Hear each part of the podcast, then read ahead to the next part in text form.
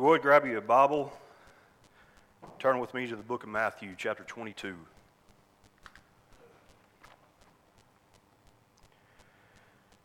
I, uh, Granddad still gets the paper. He's been gone for five, six years. Anyway, I was, I was looking through Granddad's paper, and I don't think he minded too much.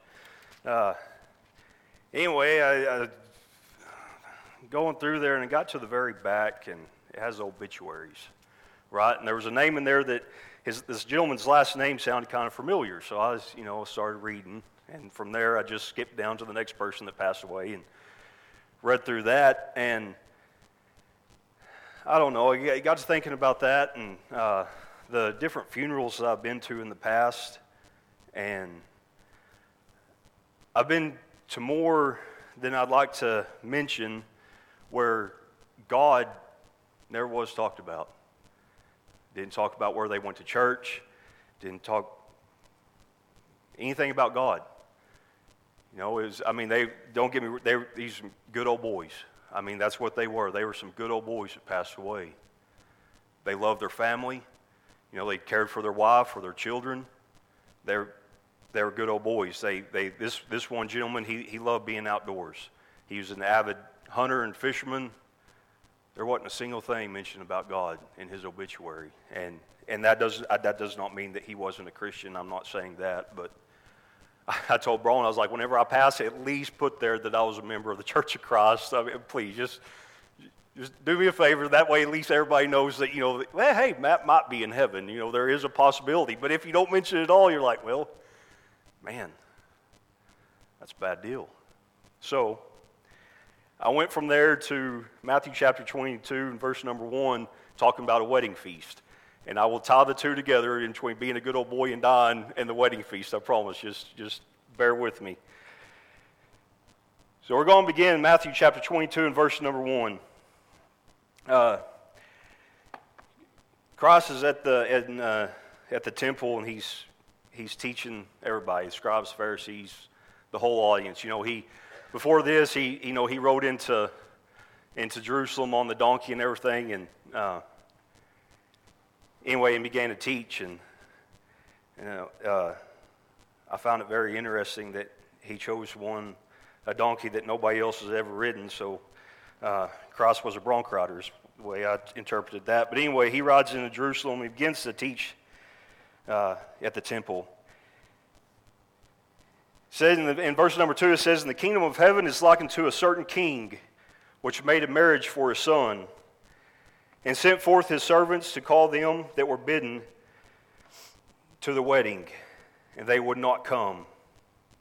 Again he sent forth other servants, saying, Tell them which are bidden, Behold, I have prepared my dinner, my oxen and my fatlings are killed, and all things are ready, come unto the marriage. But they that made light of it, and went their ways, one to his farm, another to his merchandise.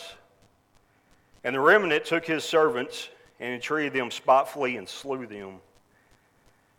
But when the king heard thereof, he was wroth, and sent forth his armies, and destroyed those murderers, and burned up their city. Then saith he to his servants, The wedding is ready, but they which were bidden were not worthy. Go ye therefore, and to the highways, and as many as you shall find bid to the marriage. So the servants went out into the highways, and gathered together all as many as they found, both bad and good, and the wedding was furnished with guests." We're going to go through this parable. Going back there, verse number one says, Jesus, he spoke this parable to him. He says, "The kingdom of heaven is likened to a certain king." This king, uh, being God, those of his servants are his prophets, even Jesus Christ himself. And those that were bidden were the Jews.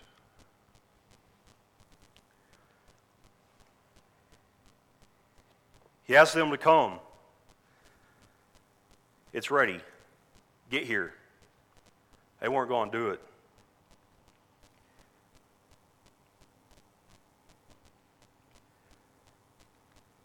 Notice that uh,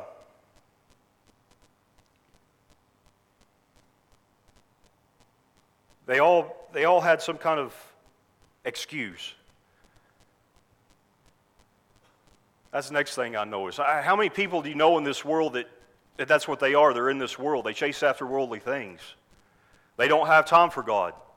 They don't have time for Christ. I got, I got loved ones.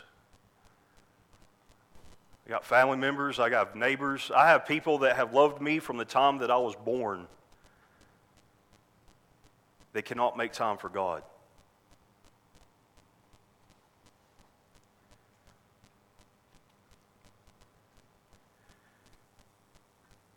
Verse number six says, "And the remnant took his servants and entreated them spitefully and slew them."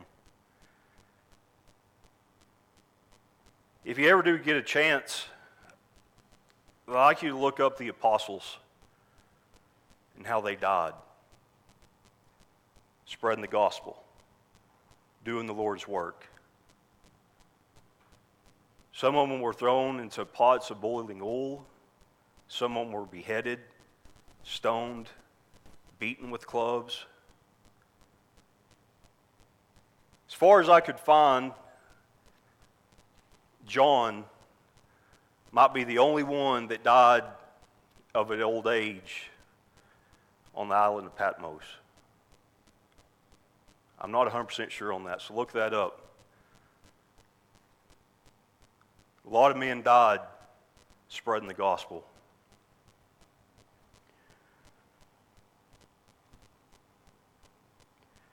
I want to spend a little bit of time talking about our role in this parable. Where do we come into this? Verse number nine says, "Go ye therefore into the highways, and as many as ye shall find, bid to the marriage." You know, uh, Brother Brandon, he, he ratted me out on what I was speaking about this morning, but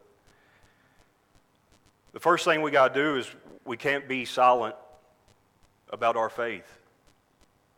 That's first and foremost. We're never going to reach our neighbors. We're never going to reach our family members if we're silent. You know the truth.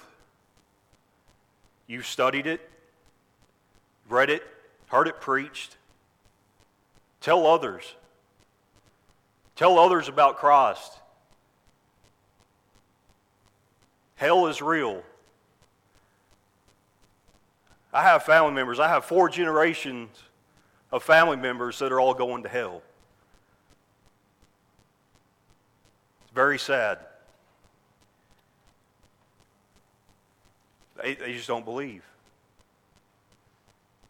Maybe it's time for me to, I'm going to do, do something else. I mean, I, you know, if they you say you do something once and it doesn't work the first time, don't do it again. Don't do it the second time. I mean, that's just, it's not smart. It's not going to work the second time either. And that, and that, you know, if it doesn't work the first time, don't do it the second time. Change your strategy. I want you to think about the people that you know that are lost, the people that you have tried to reach. Maybe it's time that you tell somebody else about it. Let them have a stab at it. I got, I have some friends that I don't think I'll ever reach. Brother Britt, Brother Josh, Brandon, Chase. Somebody else, anybody, somebody else can give it a shot. Maybe, just maybe, they'll hear them.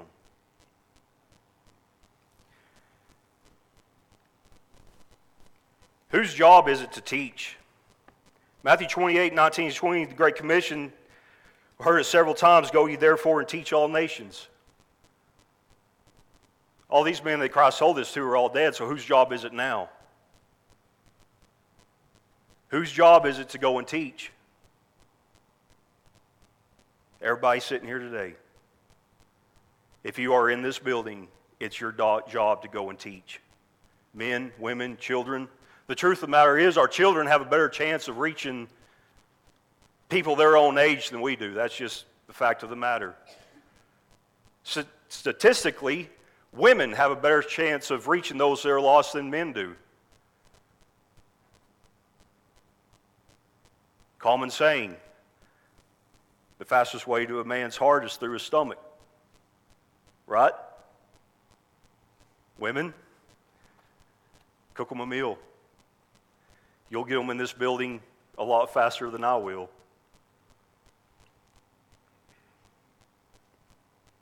We can't be private about our faith.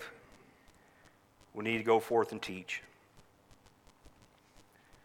Romans one sixteen says, "For I am not ashamed of the gospel of Christ, for it is the power of God unto salvation to everyone that believeth, to the Jew first and also to the Greek." This is the verse that Brandon used this morning. Don't be private about your faith. Everybody that you come in contact with, whether you know them or not, even if they are a stranger, spread the gospel. There's a lot of people out there that, that believe in heaven. There are very few that believe in hell. We look through Scripture and we have evidence that hell is real. I got a whole slew of family that's headed there. I got a whole lot of friends. I have neighbors that are headed to hell. We must teach them.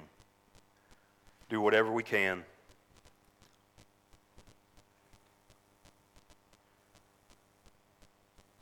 Matthew ten, thirty-two, thirty-three says, "Therefore whosoever shall confess me before men, him will I also confess before my Father which is in heaven. But whosoever shall deny me before men, him will I also deny before my Father which is in heaven." You know, I, I don't, I can't honestly say that I've ever denied Christ before men. But I've been in a lot of circumstances where I probably haven't really confessed him either. I've been in a lot of situations where it might be best if you leave religion out of it, just because we differ in opinions. We differ in what is the truth.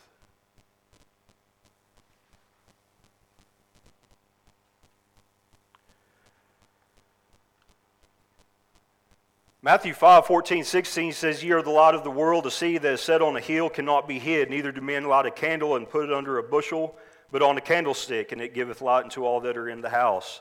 Let your light so shine before men, that they may see your good works and glorify the Father which is in heaven." Bronwyn pointed something out to me a couple of days ago. It might have been just yesterday. That I'm also drawn to the light. I am. I, I'm drawn to the light. I don't necessarily like to spend my extracurricular activity times with people who are not in the church. Just not as comfortable with them. I like to stay on my ranch with my family. I work. But whenever I have time off, I like to go over to Brandon and Carrie's house and beat Carrie at cards. Right, Carrie? Shaking her head, yes, aren't you? Yeah, yeah, she is. I like to go over to Monty and Jennifer's house and let our boys play, and me and Monty just sit in there lazy boys and do absolutely nothing. That's a good time to me. It's a real good time. Just sit there and do nothing. Just talk about, you know, whatever. It doesn't matter. Fishing, Scripture. That's how I like to spend my time. I'm drawn to the light. I don't want to go out into the darkness and let my light shine. That's the only place where people's going to see it, right? We have to go forth into the dark world and let our light shine.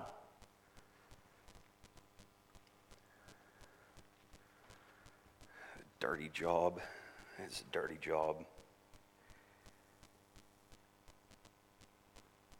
They call that spending time in the trenches. I did trench warfare, trained trench warfare for a couple of months. It's nasty. In North Carolina, it rains, trenches fill up with water. You walk out of there, you're not coming out clean. But that's what it's going to take to spread the gospel. You're going to have to go out and, to, and, and interact with people that, no, probably not living the life that a godly person would be living. I mean, they're not, they're lost. They don't know any different. They're ignorant to what God commands us to do, what, how He tells us to live our lives. They're not doing that. It's going to take some effort. We're going to have to bite our tongues, roll up our sleeves, and get dirty.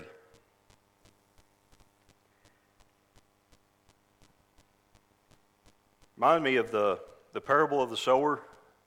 You know that parable, you know, broadcasting, you know, the seed out there, and some of it falls on good ground, some of it doesn't.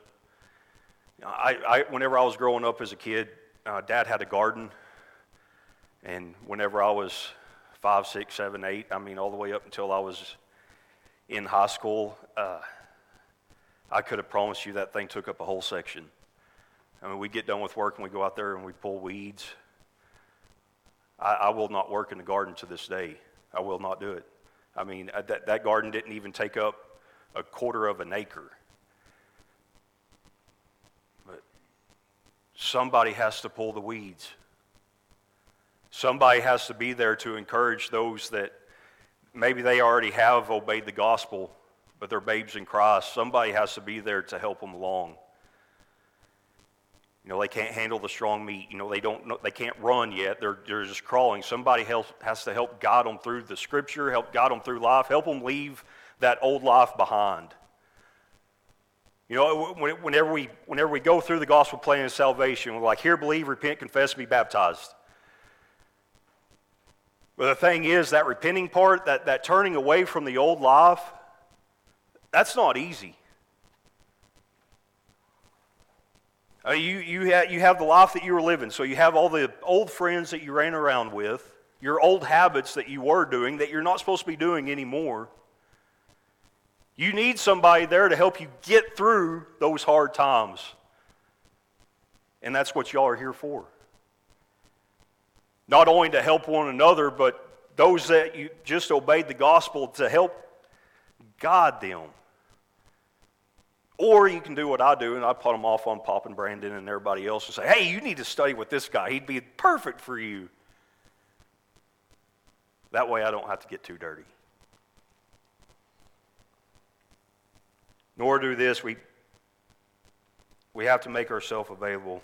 Brings us to our second point. Matthew twenty-five, thirty-four to thirty-six says, Then shall the king say unto them that are on his right hand, Come, ye blessed of my Father, inherit the kingdom prepared for you from the foundation of the world. For I was an hungered, and you gave me meat. I was thirsty, and you gave me drink. I was a stranger, and you took me in. Naked, and you clothed me. I was sick, and you visited me. I was in prison, and you came unto me. Are we putting ourselves out there and being available for those that truly do need us? I don't know anybody that is hungry or thirsty. I don't know a whole lot of people, so there's a lot of strangers out there. I don't know anybody that's naked. But I know a lot of people that are hungry for the truth. There are a lot of people out there that need to be clothed in the blood of Christ. There are a lot of people out there that are prisoners of their own sin.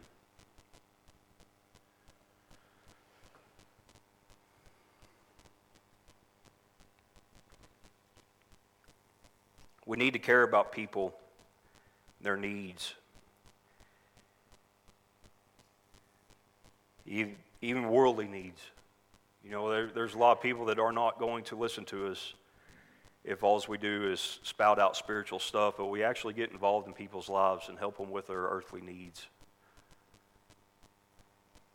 We have more of a chance to reach them. Philippians two, verse four says, Look not every man on his own things, but every man also on the things of others.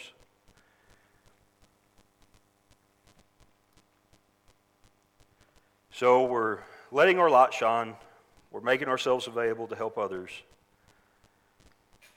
Next, we need to we need to be able to teach them. Go ye therefore and teach all nations. You know, for the longest time, I I thought that, you know, I'm not, I don't have the knowledge. I don't have the knowledge to go forth and teach people about Christ. I mean, lead them through the Bible. I I know where the Old Testament and the New Testament ends and begins, and I know the gospel plan of salvation, and, and I can muddle my way kind of, you know. And last time we were going through the five-part study, Sean said something that, uh, I don't know, it kind of it kind of hit home. He said, you have an abundance of knowledge compared to somebody that doesn't, that just doesn't study the Bible. And kind of throwing snippets at some of my friends that I'm trying to get a study with, just, you know, he's he's right. You have more knowledge about Scripture than most of the people that you're going to come in contact with. Teach them. Go forth and teach them.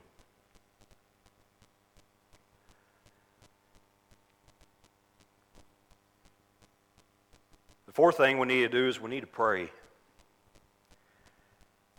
Matthew nine, thirty-seven, thirty says, "Then saith he unto his disciples, The harvest truly is plenteous, plenteous, but the laborers are few. Pray ye therefore the Lord of the harvest that ye, that he will send forth laborers into his harvest." Are you praying for one another? Are you praying for the men, the women, the children that are here? You know, I, I think about the vast number of people that I come in contact on a daily basis. Dad, um, mom. That's about it. But our children, how many people do they see on a daily basis? School's about to start up again. How many children are they going to come in contact with? You know, if you're going to bring somebody to Christ, it's best to get them whenever they're young. They don't know anything. They're stupid. There's some adults out there that are the same way. They're stupid too, but they don't know anything. You know, it, it's better to spread, to, to share the gospel with somebody that doesn't know, know anything about Scripture than it is for somebody that, that has heard and believed but hasn't believed the truth. That right there is an uphill battle. That one is hard to face.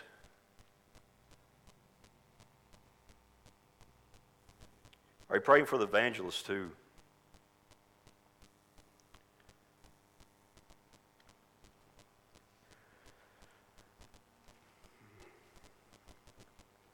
The slide's out of place. Back to our parable in Matthew twenty-two. It says, "And when the king came to see the guests, he saw there a man which had not on a wedding garment.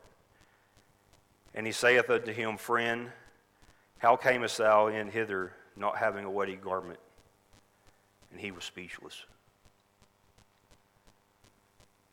This man that he's talking about, he accepted the invitation.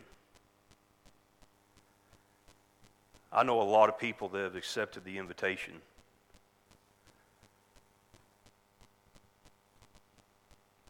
But did they obey the gospel plan of salvation? Isaiah one eighteen says, "Come now and let us reason together, saith the Lord. Though your sins be as scarlet, they shall be as white as snow. Though they be red like crimson, they shall be as wool." This man hadn't obeyed. He accepted, he accepted that invitation to come to the marriage feast.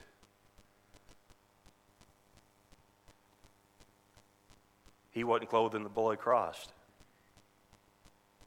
He was lacking something. Then said the king to his, to the servants, "Bind him hand and foot, and take him away. Cast him into outer darkness. There shall be weeping and gnashing of teeth." Hell is real.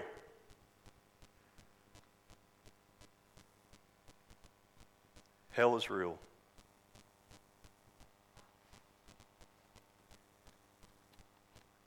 Verse fourteen was one that hit pretty hard. "For many are called, but few are chosen." How many is many?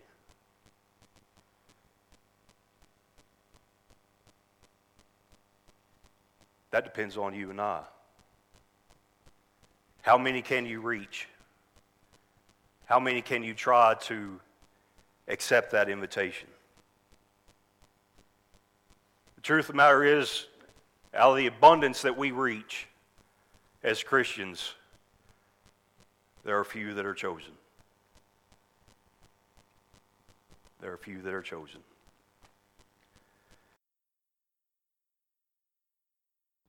Thank you for listening to today's sermon podcast. If you'd like to know more about this subject or any other Bible topic, send us a message at our Facebook page, The Church of Christ Wheeler Area.